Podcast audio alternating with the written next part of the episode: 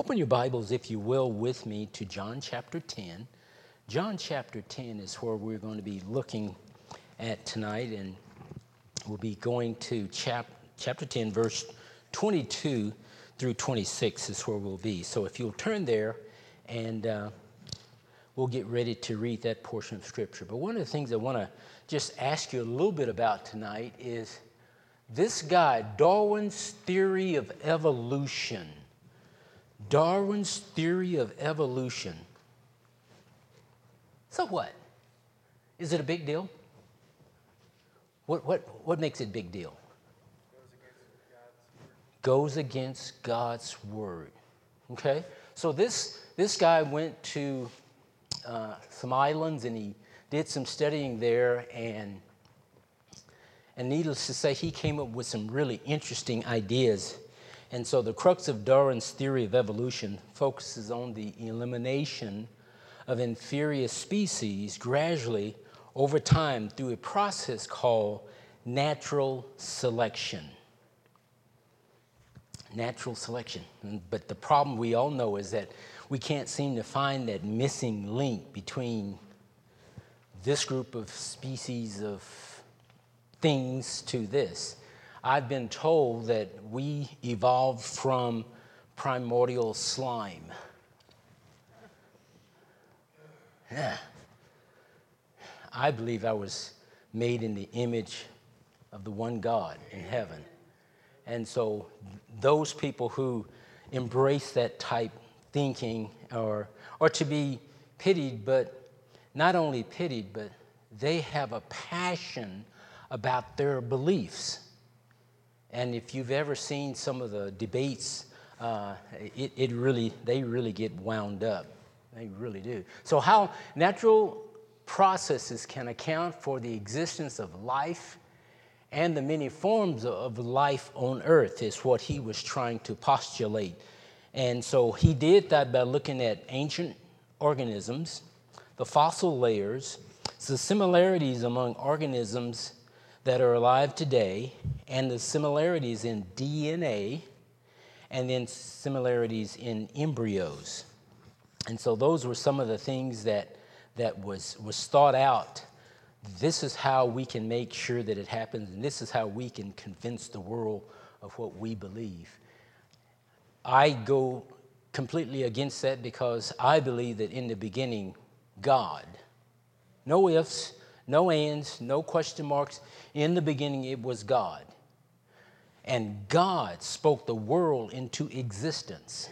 And not only did He speak it into existence, He is able to sustain it and hold it and keep everything going just the way He designed it to go without any help from me or you.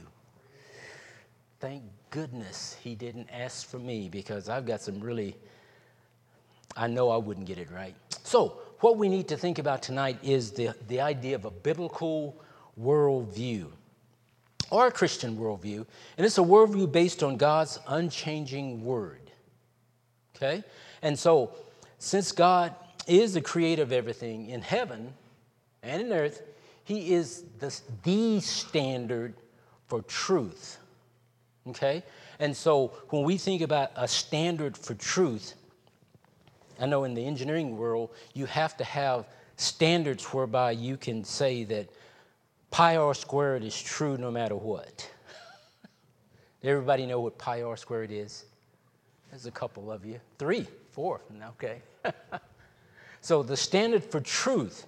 And so what is this, this, this whole idea of, of understanding this is what we're going to look at tonight, okay?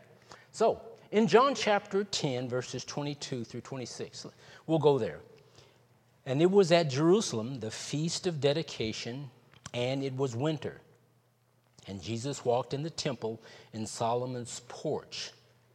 Then came the Jews round about him and said unto him, You know, I'm going to always leave it to this crowd to try to start something. They said unto him, How long dost thou make us in doubt? Now, they come to Jesus and they're, they're wanting to just say, Hey, make it real plain. We want the truth. Can you give us exactly what's going on? And remember, there was a point in time in the scripture where Jesus said, you know, that he would speak to them in parables because it wasn't given for them to know, but to his disciples, he would explain some of those things to them. But so here's this group of people asking Jesus, you know, hey, tell us plainly. You know, and, and in our day and age, we always want the Cliff Notes version. How many of you remember the Cliff Notes? It gives your age away real quick. you know, you, you go to the bookstore and say, Could I have the Cliff Notes of this book? Because you didn't want to read the whole book. You just wanted that section that you could pass the test in college. So that was one of the things. So Jesus answered them. And what did he say? I told you. It's been made known, it's been manifested. I told you. And ye believe not. Then the works that I do in my Father's name, they bear witness of me.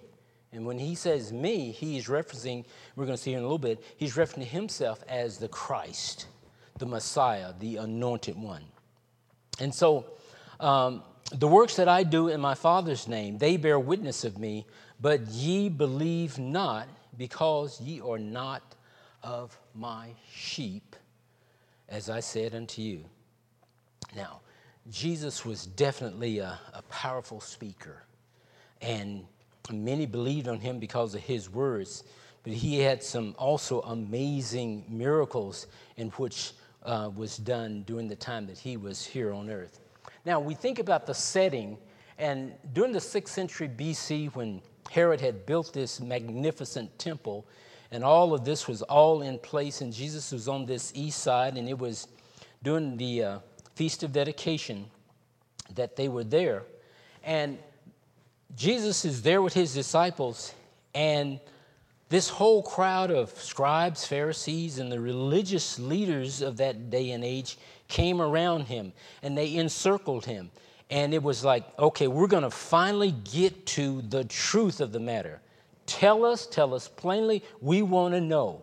Are you the Christ? Now, had he said, Yes, I am the Christ, the Messiah, right at that moment, they would have taken him and, and they would have tried to stone him to death simply because of his blasphemous statements about saying that he was the Christ. And so, when we take a look at this, we, we're going to see some things. That miracles are acts of God that point to Jesus and glorify Him. Miracles or acts of God that point to Jesus and glorify Him. We live in a day and age, and I'm back in the 60s and the 70s. How many of you remember the 60s and the 70s really well? So the rest of you will have to come along with us. okay. Remember when there, were, there was a, an evangelist out of uh, Oklahoma?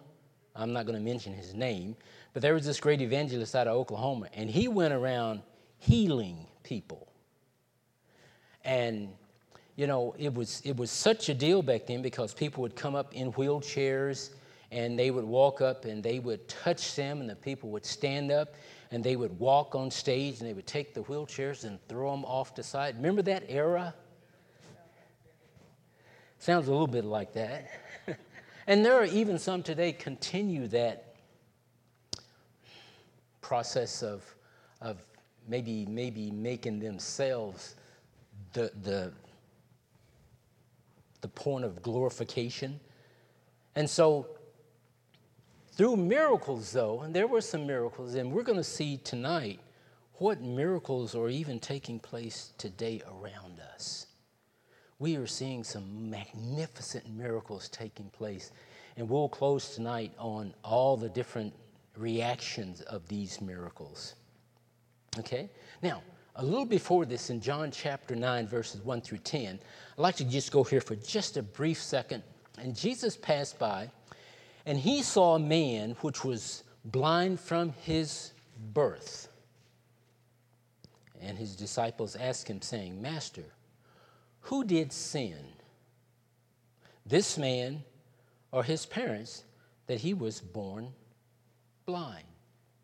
So, in this period of time, in some of the religious people's understanding, your situation in life, whether or not you were born fully whole, or if, if things were going well in your life, or if they weren't going well in your life, it was because of sin or no sin in a person's life. So it was like, who sinned? Was it this man or his mother and father that he is like this? Because no man would be like this, blind, unless, of course, someone done something so bad that God, you would render them blind. So, who was it? Help us understand this whole process, if you would. Now, and Jesus answered, said, Neither this man sinned nor his parents, but that the works of God should be made manifest in him. I don't know if you. It, I've done it. You ever seen someone and you wondered, you know, man, they've lived a wicked life. And you look at how things have turned out for them later on in, your, in their lives. And is there a tendency to say, oh, you know, this is a result of that wicked, evil life that he lived? Sure, I think we do sometimes. And if you eat a lot of greasy food and there is a history of high cholesterol in your family, you probably would probably, if something were to happen, you have a stroke. Eh, it's a good correlation there. But Jesus is showing us and showing these disciples at this time that that is not the case, but that the glory of God was going to be revealed in him. I must work the works of him that sent me while it is day. The night cometh when no man can work. As long as I am in the world, I am the light of the world. And when he had thus spoken, he spat on the ground, made clay of the spittle, and anointed the eyes of the blind man with the clay, and said unto him, Go wash in the pool of Siloam, which by interpretation sin. And he went his way, therefore, and washed, and came seeing. The neighbors, therefore, and they that which before had seen him, that he was blind, said, Is not this he that sat and begged? Some said, This is he. Others said, He is like him. But he said, I am he. Therefore said they unto him, How were thine eyes open? He answered and said, A man that is called Jesus made clay and anointed mine eyes and said unto me, Go wash in the pool of Siloam and wash. And I went and washed, and I received sight. Now, one part I want to pull out of this just real quickly and help, help us take a look at is the fact that the neighbors, therefore, and we have this tendency. What are our belief systems based on? I know a lot of things in my life is based on what my big mama told me and my, my granddaddy Oscar told me. I mean, there's the wisest couple of people that I knew. And it's really interesting. When I was in my mid teens and later teens, I thought my grandmother was smarter than my dad. I mean, my dad just, my dad wasn't the smartest person in the world, in my view, when I was that age. I turned 20, my dad got, started making sense. By the time I was 25, the man was a genius. So as we as we think about how our lives are impacted and crafted by the things external to us, when we come to Christ, there are so many things in our life and in our upbringing that we have to wrestle with and combat. Why? Because maybe they are not God centered and God focused. And so I have to, I have to kind of rid myself of that thinking. This man was healed, and his neighbors, those who had seen him all this time, said, No, that's him. No, it's not. Can't be him. They were so stuck in the way they thought and perceived who people were. And I think sometimes I do that. Oh, that's so and so. He always does this. When, when, I, when I come to Christ, though, I can start seeing things in a totally different light. And so, the point that I want to make is that miracles are act of God that point us to Jesus and they glorify Him. And anytime we see these miracles. Now, we go back to our text in John chapter 10. He said, I told you, and ye believe not the works that I do in my Father's name. They bear witness of me, but ye believe not, because ye are not of my sheep.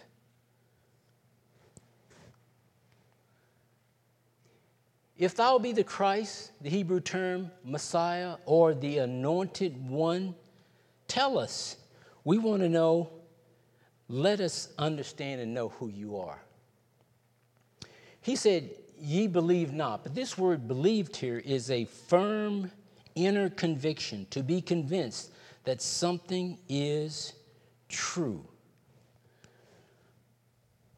I am firmly convinced that upon my death or upon the return of Christ, that I am going to heaven. No question in my mind anymore. There was a period of time in my life that I was afraid of death. You ever been there? I was, it's like, you know, I'm a, I'm a big boy, but I don't know if I'm ready to die. But I can say to you right now that I believe everything that God has said in His Word. And I, and I can say that, and I will be tried and tested on everything that I testify before you tonight. But I believe that.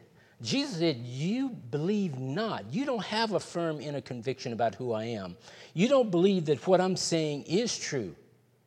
He said, You're not my sheep because of your disbelief, your mistrust, and and you, you, you believe everything that I've done is false and it's from the devil. And so that's what he was having to wrestle with. But he said, My sheep know my voice.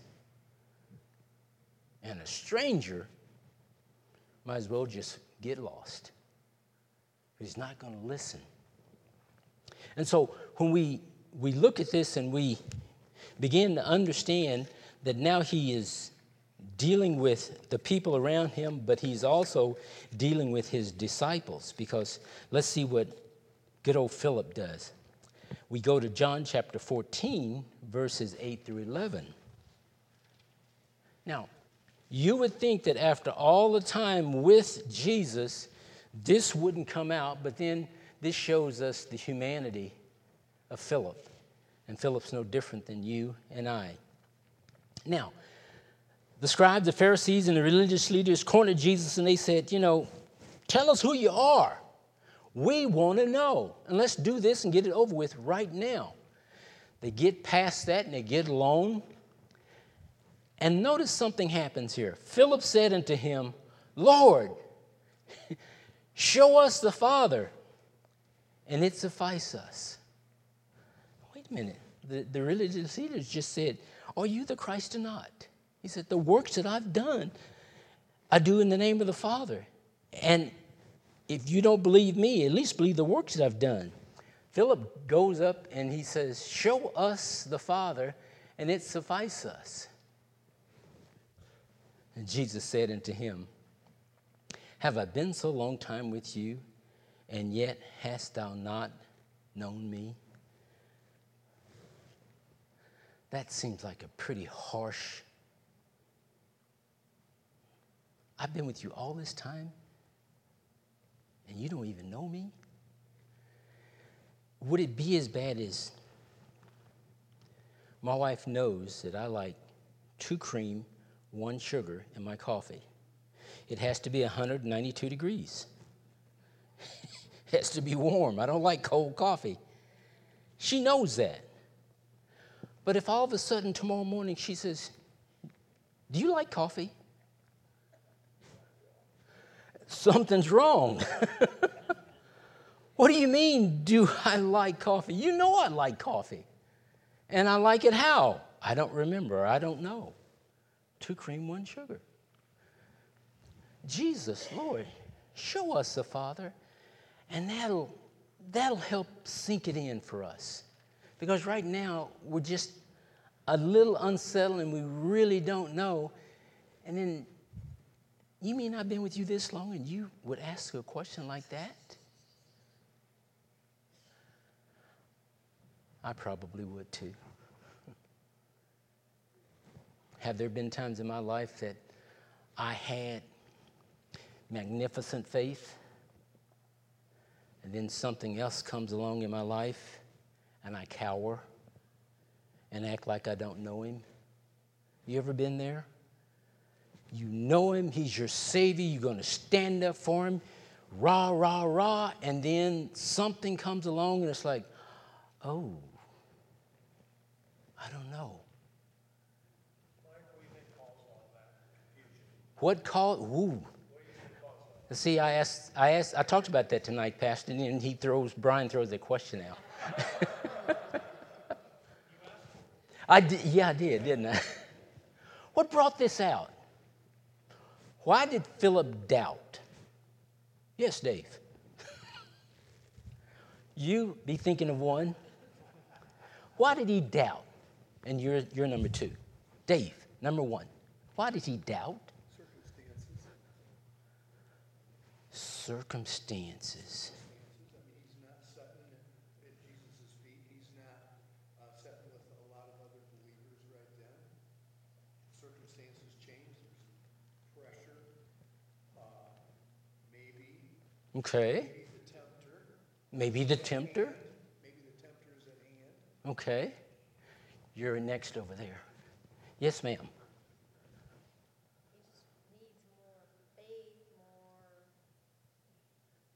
But if, if he would just show, show us the Father and we got it. Uh, yes, sir.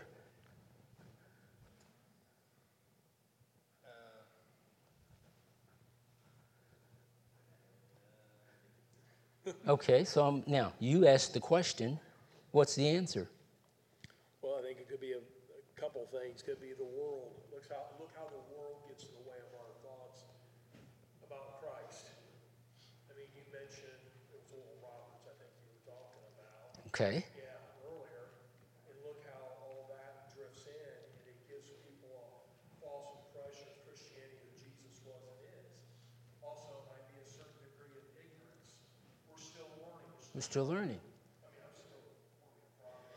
Yeah, has anybody got it perfect yet? Nobody's got it perfect yet. Oh, wait, uh, one person. You you raise your hand?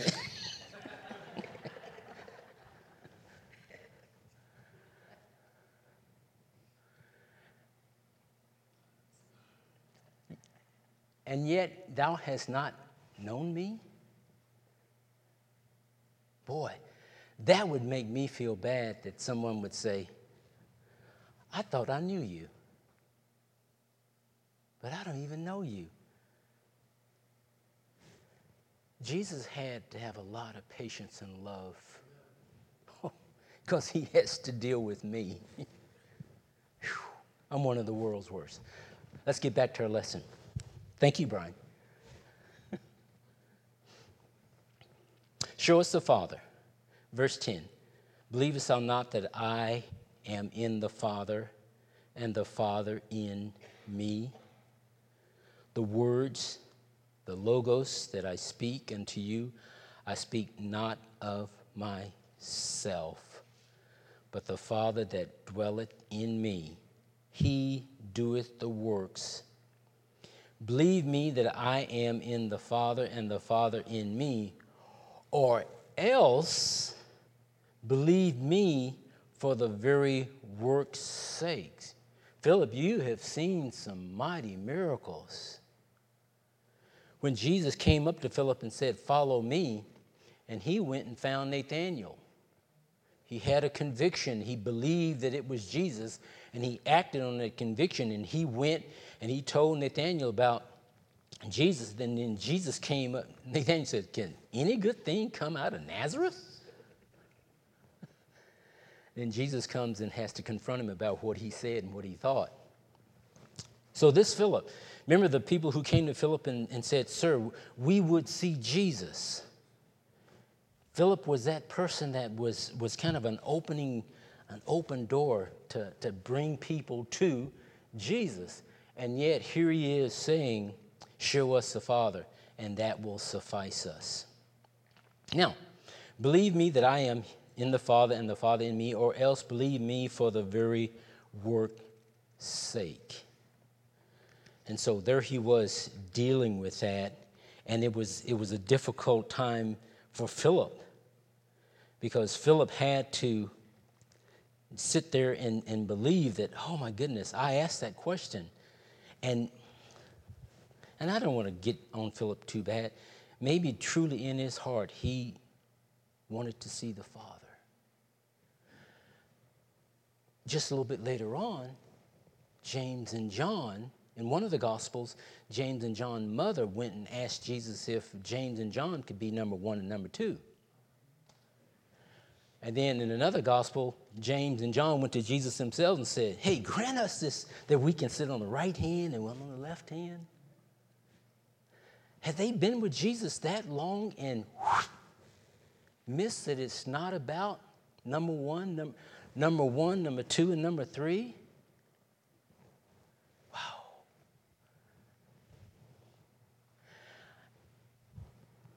And these things were written for us. Why? Because there are some times in our lives we might find ourselves slipping or needing to have that reassurance. You know, sometimes, see, that's why Bible study in church is so important.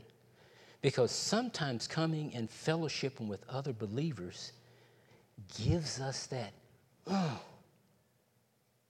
You ever come to church and when you left here, you just energized? It's like it, it just feels so good to be here. You've sang song, you've heard the word, you've seen people get on their knees and cry before the Lord, and you just, it's like, oh, what a rejoicing time to be able to be here. And then just three weeks later, you're too busy to go to church.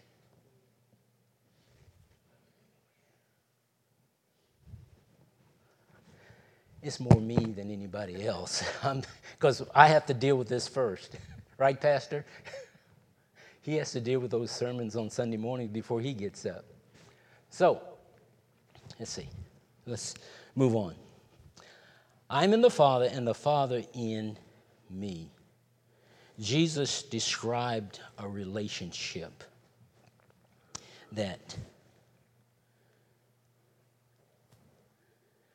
you got good friends and you can almost, when you got a really good relationship with someone, you can almost say, you can get ready to say something and they say what you're going to say. You ever, you ever done that? I've tried this sometimes. I've said, Angie's going to walk in the house and call me Lord. Angie's going to walk in the house and call me Lord. no, just teasing. But there have been times I, w- I get ready to say something and she finishes it. And I go, back off now. Those are my thoughts. And she's there. That relationship that we have with the Father should be that one to where the desires of my heart are so in tune and in line with what He is unctioning me through His Spirit to do that I find myself being in His will, not because I made a conscious decision, okay, God, I'm getting ready to do it, but because of the Spirit's moving in my life, I am able to move in the things that He's wanting me to do without my conscious man saying, I'm going to do this and I'm going to do that. But it's God that moves in me to cause me to do the things that I do. That is exciting when you get to the point in your life to where God is revealing Himself. This, there's, there's, a, there's a teaching called progressive revelation. You know, I know this much about God, but as I continue to read His Word, which I cannot believe, every time I read it, I go, wait a minute, I've read that before. Why didn't I? I feel embarrassed sometimes. But there's no need to be embarrassed. That's progressive revelation. God has had to grow me to that point. Were these fishermen and were these, these 12 men able to really hold everything that Jesus was wanting to give them in that short amount of time? Scripture says just no. But later on, when the Spirit came and the fellowship of God was in them, they were able to move in the things of God in such a way that, that they turned the world upside down. And it's still being turned upside down. If God is all you have, you have all you need. I thought that was kind of, if God is all you have, you have all you need. Absolutely. What is it? This is another question for everyone. What obstacles prevent many from accepting the truth of who Jesus is? What obstacles? Okay. Obstacles. Let's, let's, let's break this down. Pardon me? Never hearing about him. What other obstacle? What obstacle? They don't want it. They perceive that becoming a Christian and accepting Christ is going to restrict them. When it's the exact opposite. It gives you more freedom. False perceptions. What obstacles are out there? The way they were brought up. Lifestyle, the way they were brought up? Not knowing, not trusting? So it's a trust issue. Okay. What, a, what, ooh, pride. What about, is ignorance? It sounds like a hard thing to say, but you know, you're ignorant. That's in, in our culture. That's, but you're not taught. You don't truly understand. Can a person be saved without being understanding of what a sinner is? So, a, a sinner has to know that they are a sinner. So, not knowing, ignorance, the way you were raised, many, there, there are some other things. What else? I'm going to get three more. Not reading his word. You don't know what the word says. Faith cometh by hearing, but hearing by the word of God. And unless they know the word of God, that connection can't happen. Another, one last obstacle. Yes. They allow the enemy to fill their minds with deceit. Yes.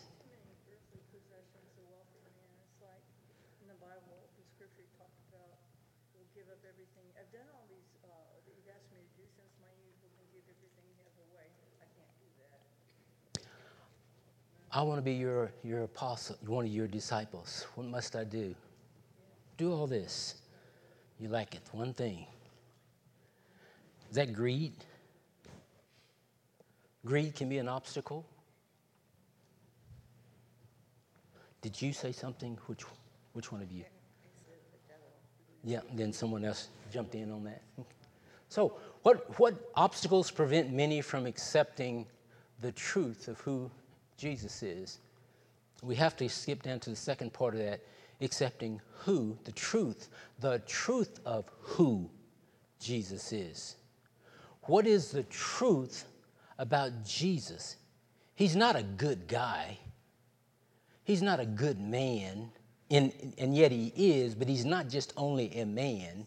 He is God and man. All God, yet all men. And, and those two have been merged together. And many people don't come to Christ because they sit here and they hear the word proclaimed, and they may be struggling with what does all this mean? What does all this mean? This guy's saying something about needing to get saved. What does all that mean? Ignorance, lack of understanding of the scripture, the truth of who Jesus is, and why he came to do what he did.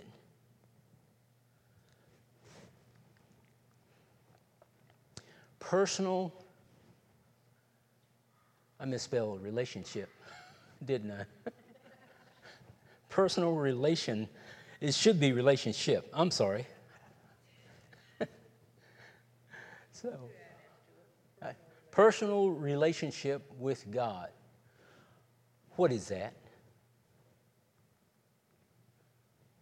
What is a personal relationship? Let's just let's define personal relationship first. What is a personal relationship?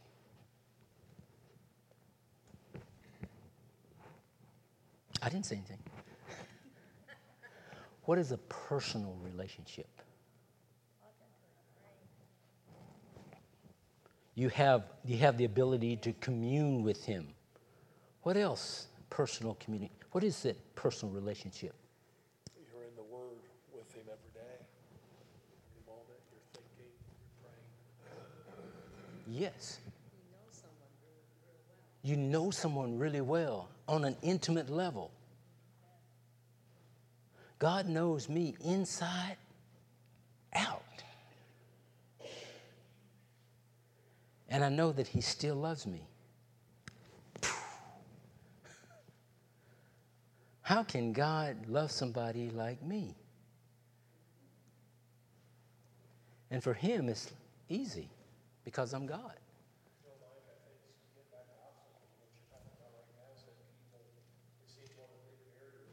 is that people will notice how other Christians act, speak, and that, and if something happens, they base their perception on Christ on that, whether that's right or wrong.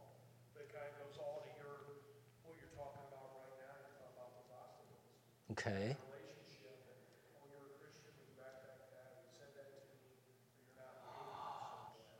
So our personal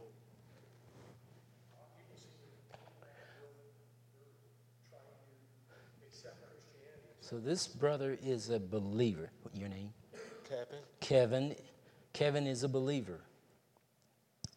How many people watch Kevin every day to see what he's doing? More than he would know. They watch how Kevin reacts. They, can't, they, they watch what he's doing. He trips. Does he say anything? They're watching all the time. And it's, it's a lame excuse. Well, I don't want to be a Christian because if I'm going to be a Christian, I saw Kevin and I know what he did. I think we could all get caught up in that. Yeah, absolutely. Personal relationship with God. Now, verily, verily, I say unto you, he that believeth on me, the works that I sh- do shall he do also. Jesus says, Greater works than these shall he do, because I go unto my Father. And whatsoever ye shall ask in my name, that will I do. Boy, I could stop there and take about 10 minutes. Whatever is asked in his name, that will he do, that the Father may be glorified in the Son. I don't know how many times I've heard sermons on ask it in the name of Jesus, and you will receive. I remember that growing up. I could even tell you the minister's name that said it when I was growing up. And I heard it, and I heard it, and I heard it. And I think I probably grew up thinking, you know, all I got to do is just say, I want this in the name of Jesus, and it's going to happen. Never did, though. It never did. And you know what? I want to say, praise the Lord, it didn't happen. Because I probably would have wanted and asked for things that I have no ability to manage. If ye shall ask anything in my name, I will do it. Now, here's try to get through these last three slides really quickly. Greater things than he does. Luke, and these were supposed to come up one at a time, never mind. Luke 15, 7. I say unto you that likewise joy shall be in heaven over one sinner that repenteth more than over ninety and nine just persons which need no repentance. Either what woman having ten pieces of silver, if she lose one piece, doth not light a candle and sweep the house and seek diligently till she find it? And when she had found it, she calleth her friends and her neighbors together, saying, Rejoice with me, for I have found the piece which I had lost. This is a beautiful verse. Likewise, I say unto you, there is joy in the presence of the angels of God over one sinner that repents.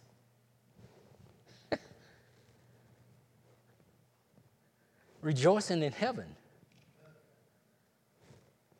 Just because someone repented, that's a great work. I have the capacity to do some things that are considered great work. Because of salvation, we will someday enjoy a home in heaven. And I'm going to be able to spend an eternity with Christ. What is another great thing? The saving of human beings from sin and its consequences, which include death and separation from God. That just by me being able to utter words from the scriptures can cause a person to be convicted of sin and ask God for forgiveness and repentance and ask Him to save them. All because of what I can say. You don't have to be an ordained pastor to do that. God will give you that gift and that ability right now. So I can be a part of that saving human beings from sin and its consequences. And that consequence, the greatest uh, consequence, is the separation from God. This means that you can come to Him in prayer and know that since you have access to Him, He will hear you and answer your prayers. Now, let's just, just real quickly. This means that when I, when I come to Him in prayer and I've got access with Him, He hears.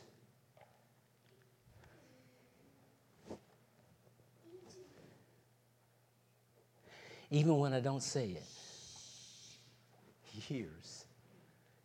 Isn't that amazing? I don't even have to say it, he hears it. Now, Romans 10 9 through 10.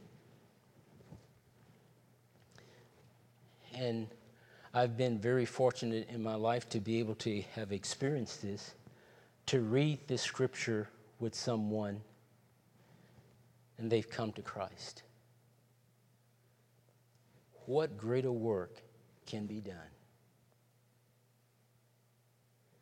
It's not sitting in the White House. It's not having an apartment on, on Fifth Avenue. It's not being on a large ranch. But being able to just to say to someone, if you confess with your mouth, I'm a sinner. I'm in need of a Savior. I've not lived the, the life that I, I should have lived. And I believe that Jesus is the anointed Messiah sent from God. I believe that, and he, ra- he raised him from the dead. He's, he's going to come back again. I can be saved by this. And when I When that person accepts Christ, the rejoicing starts. I don't know how long is the rejoicing a day, two days, or is there just a sense of rejoicing in glory? Another one is coming to the kingdom. Let us rejoice. Christ's work has manifested itself. Let us rejoice. And it's over and over. And it's hallelujah and there's praising all over the place because one person came to Christ. Wow. That's some exciting stuff. Man, the angels start rejoicing, it is absolutely wonderful.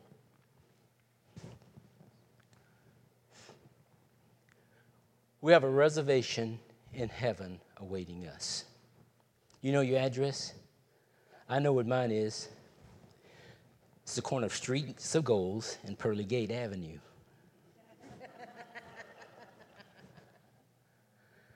I'm going to be in glory with him. I'm not going to sorrow about anything, Kevin. All the tears that I shed down here are saved in glory. I'll never have to cry again. I'll never have to worry again. I'll never have to feel bad about being in the United States under a certain administration or the way people act or the way they dress. None of that matters.